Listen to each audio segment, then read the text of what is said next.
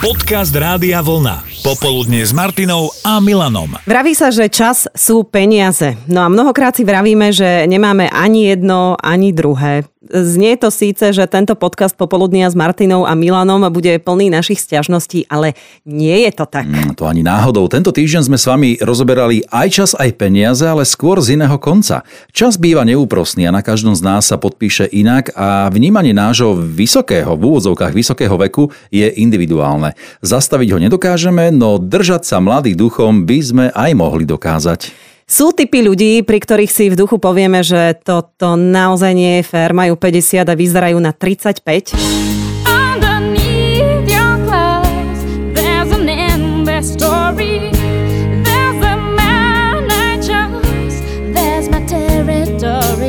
Napríklad speváčka kolumbijského pôvodu Shakira tento týždeň oslávila 44 rokov. No kto by to bol povedal, keď sa na ňu pozrie? Radšej sa nepozriem. Jej kolegyňa Jennifer Lopez sa tento rok bude musieť poriadne nadýchnuť, keď bude chcieť z torty sfúknuť 52 sviečok. Waiting for tonight.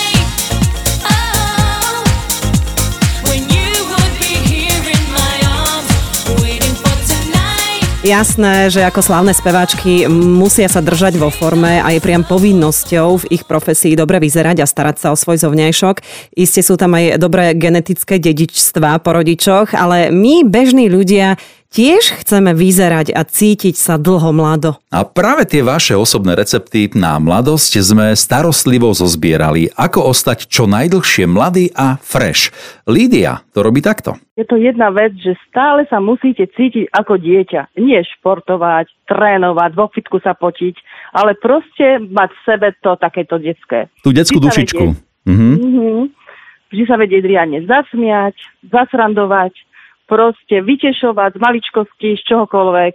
Proste byť taký... Trošku tým dieťaťom aj v dospelom veku. No, Mhm. jasné. Mhm. Zachovať si takú tú hravosť, ktorú vnášaš možno aj ty do veci, kde sa ostatní tvária seriózne. No, ako kedy. tak snažím sa, ale ako kedy. Ale tiež, e, tiež keď ma niekto, no, tak riadne napáli, tak Mhm. mm-hmm. vtedy som takéto rozúrené dieťa. Áno. Nechcete kúpiť hračku v niektorom obchode, no. Škoda, že sa to potom neposudzuje tak, že väčšinou tí ostatní povedia, a dospelí by už mali mať rozum, no, ale... No mali, ale áno, to je jasné. Ale zachovať si tú detskú dušu, to je niečo úžasné. A tebe sa to darí zatiaľ. E, áno, zaklopem si, mám úžasné cery dospelé, Mhm. e, navzájom si robíme úžasné prekvapenia z maličkosti, takže... A vieš, čo ma zaujíma, či na ťa niekedy cery zobrali na diskotéku alebo do baru. E, nechodia si predstav. takže tak, ale zobrali ma do wellness, zobrali ma Mhm. mm-hmm. kdekoľvek sa dá, takže áno. Danka našla iný spôsob. E, Vo veku, keď majú s manželom dospelú 19-ročnú dceru, si adoptovali malého chlapčeka z detského domova. Tak je? Áno. Akého malého? Rok mal, keď sme ho dostali. Ó, takže to je úplne malé bábetko, ktoré treba ešte prebaľovať. Koľko už má? Teraz to bolo rok v novembri, 1. Mhm. Mm-hmm. novembra 2020, 19 sme si ho brali. Takže máte doma dvojročné dieťatko. Mhm. Ja viem, že si žena, že je to také neslušné opýtať sa na vek, ale prezradíš kľudne. vek? Jasné, 47. 47 a manžel má? Mm, 50. Vy ste sa vrátili od tých nejakých e, 17 rokov späť. Presne. Chodíme na preliesky, spolužiačky vydávajú cery a my chodíme na preliesky, spievame si detské pesničky. No, Začali sme chodiť do jasličiek, nám dolial takú chuť do života. skvelé. Ceru v podstate tiež pripravujete na nejakú rolu matky, ktorá ju asi aj čaká niekedy. Uh, Bibku zbožňujú deti od malička a s myškom sú úplne, že úplne aký by bol náš. Keď to môžeš porovnať, e, kedy si pred tými 19 rokmi to bolo iné, že si vnímala to malé dieťa inak. Mm, Teraz máš... Iné, lebo som bola taká viacej vystresovaná. Mali sme obchod, bolo to také, taký zhon a teraz už sme, čo ja viem, taký kľudnejší, už to máme iné priority. Keď ti otvorí skriňu a vyhadzuje veci, tak si á, mykneš plecom, zasmeješ sa, hej? Som rada, že sa s niečím zahrám. A? Skvelý inak spôsob, ako zostať mladý, fresh. Držím palce, nech vám ten entuziasmus vydrží, no minimálne ešte nasledujúcich, koľko má, 2 roky, 16 rokov. Budem musieť. Áno. Budem musieť.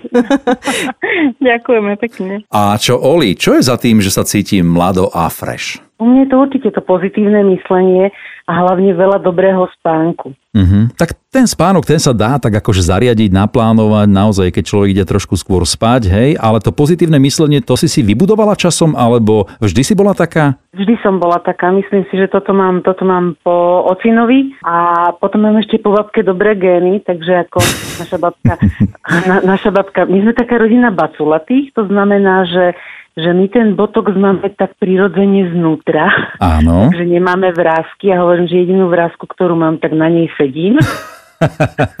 Ako viacerí naši poslucháči napísali, je to všetko v hlave. Ako sa cítiš, taký starý, respektíve taký mladý si. A rovnako dôležité pre zachovanie pozitívneho myslenia je robiť si radosti v podobe dobre minutých peňazí. A to je ďalšia téma na debatu, do ktorej ste sa zapájali. Čomu vo svojom živote môžete dať nálepku dobre investované peniaze? Že to síce stálo veľa, ale stálo to za to vysoliť toľko našetrených peňazí. Nie dobrou, ale priam perfektnou investíciou nazval Ľuboš cestovanie. Mm, Som musela preglknúť tú slinu, keď som e, sa pozrela na to číslo, že koľko krajín sveta máte s manželkou precestovaných. Koľko to je? Áno. No 80 krajín. V podstate sme boli všade vo svete, okrem, okrem, okrem Aliašky a o, Strednej Afriky, lebo tá je ešte zatiaľ nebezpečná. Ale tam sa chystáte. No, chystáme sa, samozrejme, len zistíme, aká tam bude situácia neskôr. Takže už e, sa dá v tvojom prípade povedať, že e, môžeš vedieť porovnávať. Jej, áno, hej. Preto som aj napísal, že je to z ďalších 5 vysokých škôl, lebo tam je, človek môže porovnať kultúru, e, prostredie, ľudí, správanie ich, históriu, stravovanie, obliekanie a všetko možné skrátka, dobre. Mhm. 5 vysokých škôl, aj čo sa možno vzdelania týka aj tých peňazí, no, lebo Áno, áno. cestovanie nie je lacné. No jasné, že nie. Asi si nečakal túto otázku, že ti teraz položím, ale ktorá krajina je taká top pre teba? Najlepšia? Mhm. Slovensko. Mú. Každý cestovateľ, ktorý veľa cestuje po svete, vždy povie, že Slovensko je najkrajšia krajina. Inak by si sa sem ani nevrátil tým pádom, keby to nebolo pre teba tak. Po prvé, áno, po prvé a po druhé, ľudia si nevedia vážiť, čo majú doma, viete. Mhm. A čo sa týka exotiky a neviem, ako sa volá ten taký syndrom, že ti až zle z toho, ako ti je dobre. No, kokosové palmy, more, e, tak jednoznačne, možno to bude znieť teraz e, hlúpo, ale je to Kuba, Sri Lanka, Vietnam je krásna krajina, Japonsko je od nás veľmi ďaleko vzdialené, kultúrne aj technikou. Tie krajiny sú všetky krásne a hlavne, keď si povieš, že môžem sa vrátiť domov, Tak, tak. lebo tam sa cítim fajn. Keby sme sa opýtali Moniky, ktorá dnes žije v Taliansku, tak to bola investícia nielen do životného šťastia a začalo to kurzom taliančiny. No to bol taký nápad akože z nudy. Som sa teda prihlásila na kurz taliančiny, no a potom vlastne som sa zoznámila s mojim manželom náhodou, no a... A ti to otvorilo cestu odsťahovať sa von. Dostedy som žila na Slovensku, takže ako nemala som žiadne indícia ísť e, do zahraničia, no ale toto mi vlastne otvorilo cestu, Mhm. že keď nie teraz, tak... Tak už nikdy. Nie, A potom ďalšia investícia. Učila si cerku v Taliansku po slovensky. Presne tak, to sa týka našej cerky Natálky, ktorú som teda od malička, od malého bábetka učila po slovensky. No a vlastne ono, ona je teraz taký náš preklad, teda nie môj, pretože ja po slovensky ovládam. Mhm. Ona, ona má tú svoju slovenčinu takú domácku, samozrejme nie je to gramaticky úplne vždy všetko v pohode. Mhm. Keď tatino nerozumie, samozrejme všetko, on pozná, on zase vie len tých 5 vied základných po slovensky, aby sa vedel najesť, napiť Mhm. a vypýtať si účet samozrejme a povedať, ako sa má.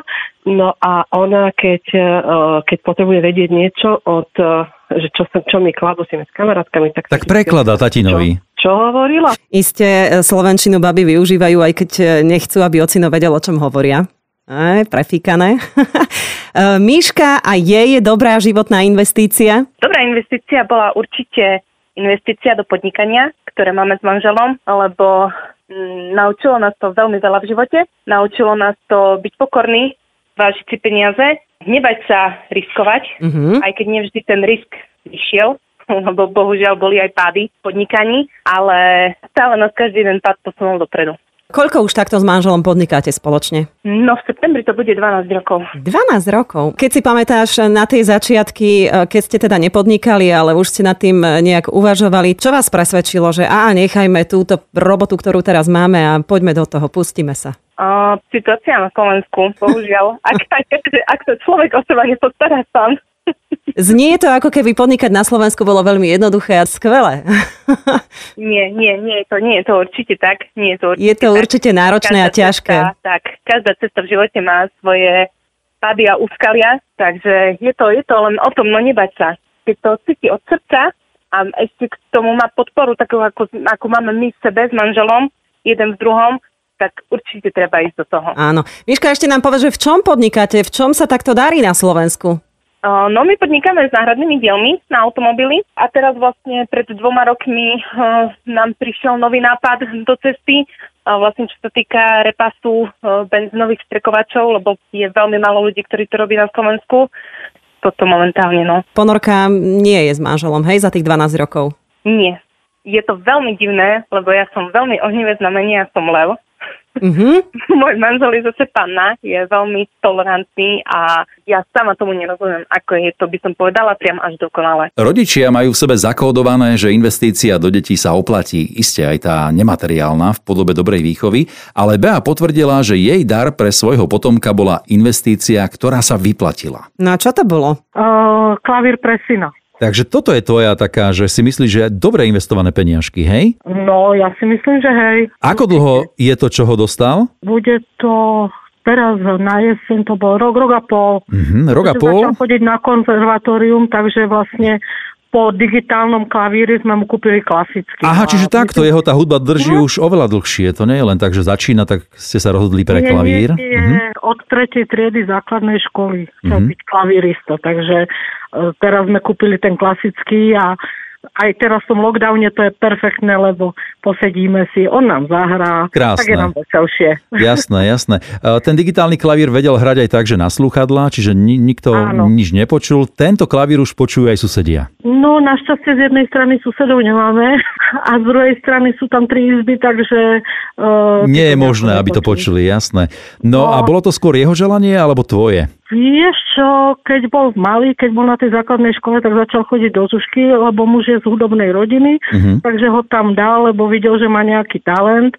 Ale e, začal nám spätkovať a začal, že bude niečo iné, že on chce byť no, nejakým ITčkárom. Ja hovorím, ale to musíš vedieť matiku. Hm, tak to budem klavírista. Znova sme si potvrdili, že rádio Vlna je pozitívne a veselé rádio aj vďaka vám, našim poslucháčom. No a robíte šťastnými aj nás, keď nám tu priazeň zachováte aj naďalej. Akože nám dvom? No aj, e, sme tu pre vás na vlne každý pracovný deň od 12. do 18. Popoludne s Martinou a Milanom.